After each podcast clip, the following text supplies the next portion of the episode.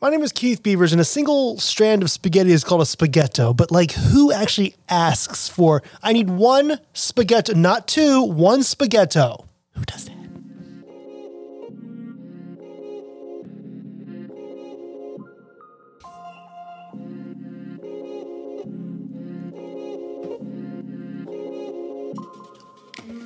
What's going on, wine lovers from the VinePair Podcasting Network? This is the Wine 101 podcast. My name is Keith Beavers, and I am the tastings director of VinePair. Yeah. So today, we're going to talk about you. I got a lot of listener questions. I can only fit some of them in, so I kind of cherry picked a little bit, but some good ones are here. Let's do a listener question episode. You guys want to do that? Let's do that. This episode of Wine 101 is sponsored by Talbot Vineyards. Whether you're hosting a casual cheese plate night or a spontaneous dinner party, Talbot's 2019 Sleepy Hollow Vineyard Pinot Noir makes a perfect companion. With dense, rich cherry notes on the nose, a soft, plush mouthfeel, and a classic Pinot Noir attitude, this wine is a straight up crowd pleaser. And the accessible price point and screw cap mean it's ready for any occasion. I like to enjoy mine with a weekly board game night. You guys into board games? Board games are cool. To try Talbot's 2019 Sleepy Hollow Vineyard Pinot Noir, visit thebarrelroom.com. I gotta say, you know, I'm always really um, just impressed with the questions that I get for listener question episode. Because, I mean, I, I put it out on Instagram a couple times and I got a bunch of DMs. I find it so cool because we've been doing Wine 101 for, gosh, almost five years now. And every year we do a listener question episode. But what I love about wine is that although we, we've covered a lot of ground, there's always new stuff to be learned. And I just find that just, God, isn't wine, wine? so awesome. Okay, anyway, there was a lot of questions, so I had to kind of cherry pick, but these are really fun. So let's just get into it. Oh, and because these are all from Instagram, I did take screenshots. And some of these screenshots, I actually don't have the names of people. So I'm just going to exclude names. But if you're listening, you'll know who you are. So the first question came to me about the methodology of evaluating evaluating wine. Specifically, how does that work? You know, there's a point systems, there's there's point systems, there's you know, uh, five, one through five. There's a stars. There are star systems, but what exactly happens when you're evaluating wine?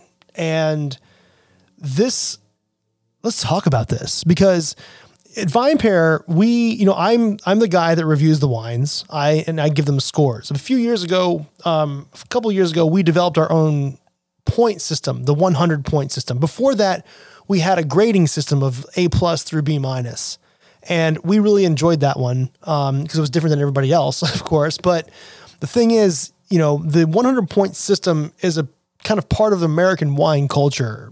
R- Robert Parker pretty much made that almost like a religion, if you will, in wine. And the thing about the 100 point system, it was based off of the American grading system. That's why we use the A through B, you know, you know, A, A plus through B minus and stuff like that. But um, when we developed our our 100 point system, we made sure to develop a system different than everybody else's because every 100 point system that exists has its own set of criteria of how that uh, publication, if you will, wants to approach wine.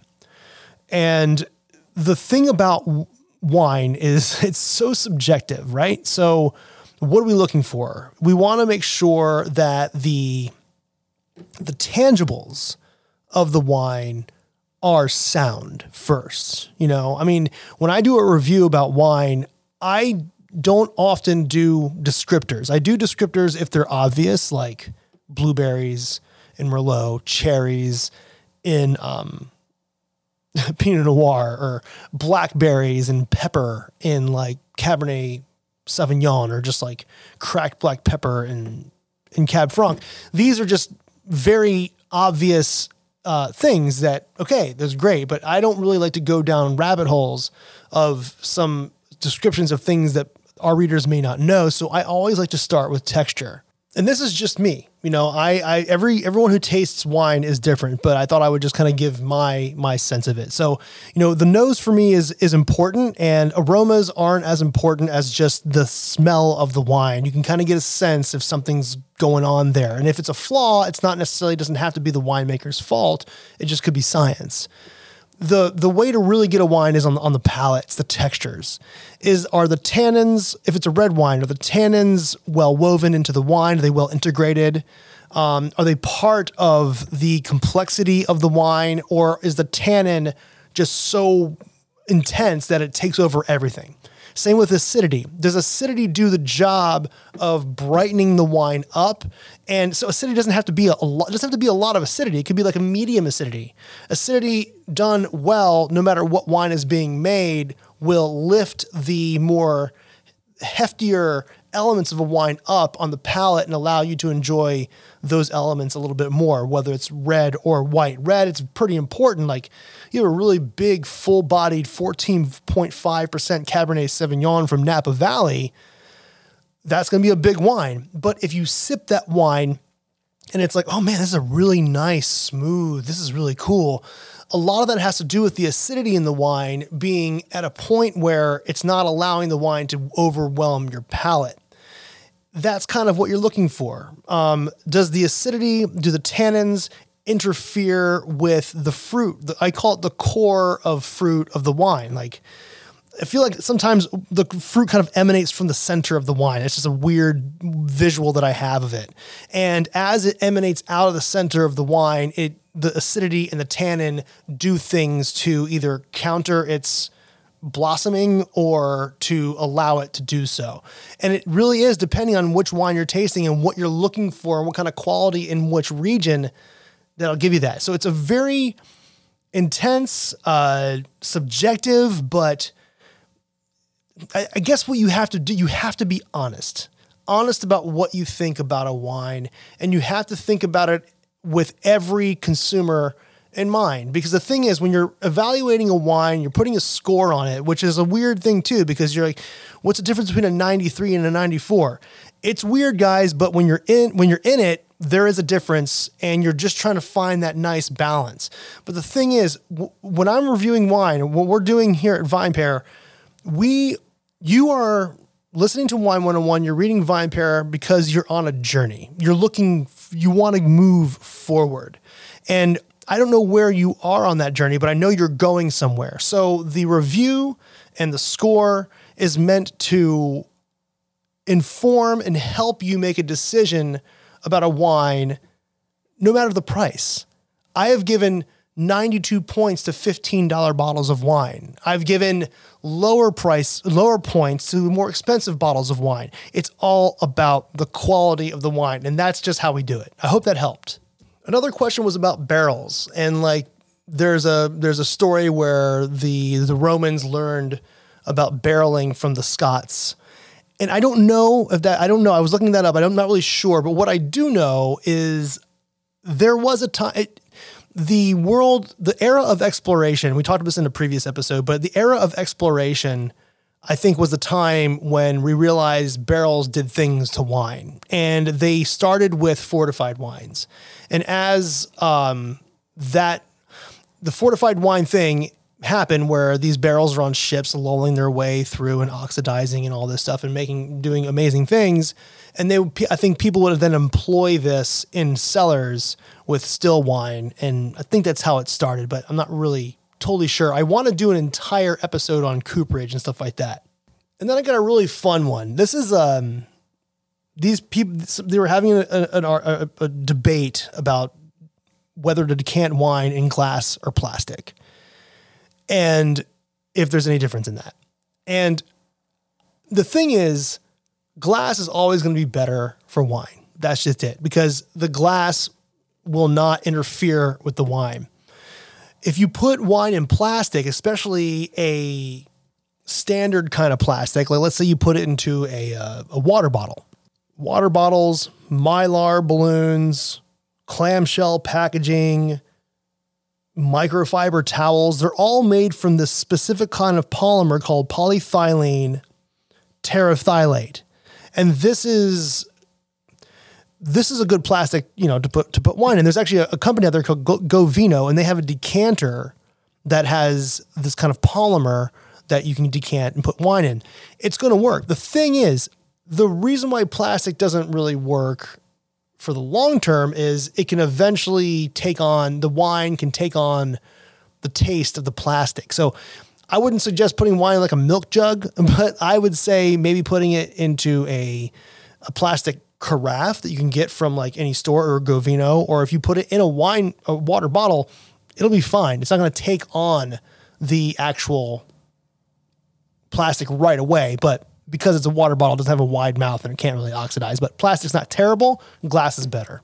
Then I got a question about wine faults, like specifically a cooked wine or a red wine that kind of feels fizzy. What is it all about? Well, the cooked wine is a situation where the, the bottle itself is probably stored improperly in a warm environment. And that warmth started creating in like enzymatic reactions in the bottle and r- sort of expedited the process of the wine being turned towards vinegar, meaning developing more acetaldehyde, which is the main ingredient in vinegar and what wine will eventually go to be. If you keep a wine out for quite some time, it's going to turn to vinegar.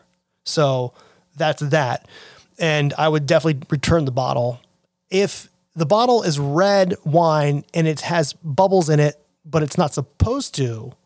This is just things in the wine are creating CO2. And the only way things can create wine, CO2 is through fermentation and bacterial um, interactions.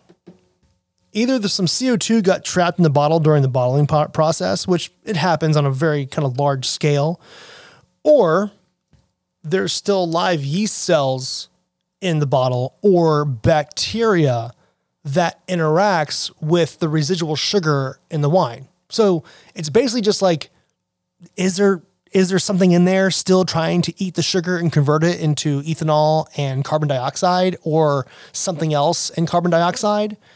This is like Brettanomyces, which is a yeast that kind of continues to eat after the good yeast is dead um, or inert this is usually combated through SO2, sulfur um, dioxide. Using sulfur dioxide in moderate amounts, which almost every winemaker does, um, will just inhibit all of this. So if you get a wine and it's red and it has fizziness in it, either it was kind of made that way and because because there's a there's a there's something called natural wine happening right now it's really an undefined term but people tend to drink wines in these natural wine circles that have been infected with or have been infected with these bacteria and are interacting with the RS and actually they believe the wine actually it, it, it actually adds to the complexity of a wine or it was unintentional and the winemaking was a little bit messy. There's also in white wine and sometimes in red wine, there there's a high levels of malic acid. It's a very sharp acid, and it kind of goes through malolactic fermentation or malolactic conversion. That conversion does create some fizz. But these days, you kind of have to be careful. If you buy a bottle of wine and it has this stuff and you don't like it and you return it, because of the natural wine scene happening right now, the the merchant may not take it back because like they'll tell they'll tell you it's a quote unquote natural wine. But I would say always try to bring it back if something that you think the wine is flawed because, you know, it can actually be an educational process for you. And then this question comes up often. So I want to just address this question because people often reach out saying, How do I get my start? Do I do do I do a SOM? Do I do the CSW?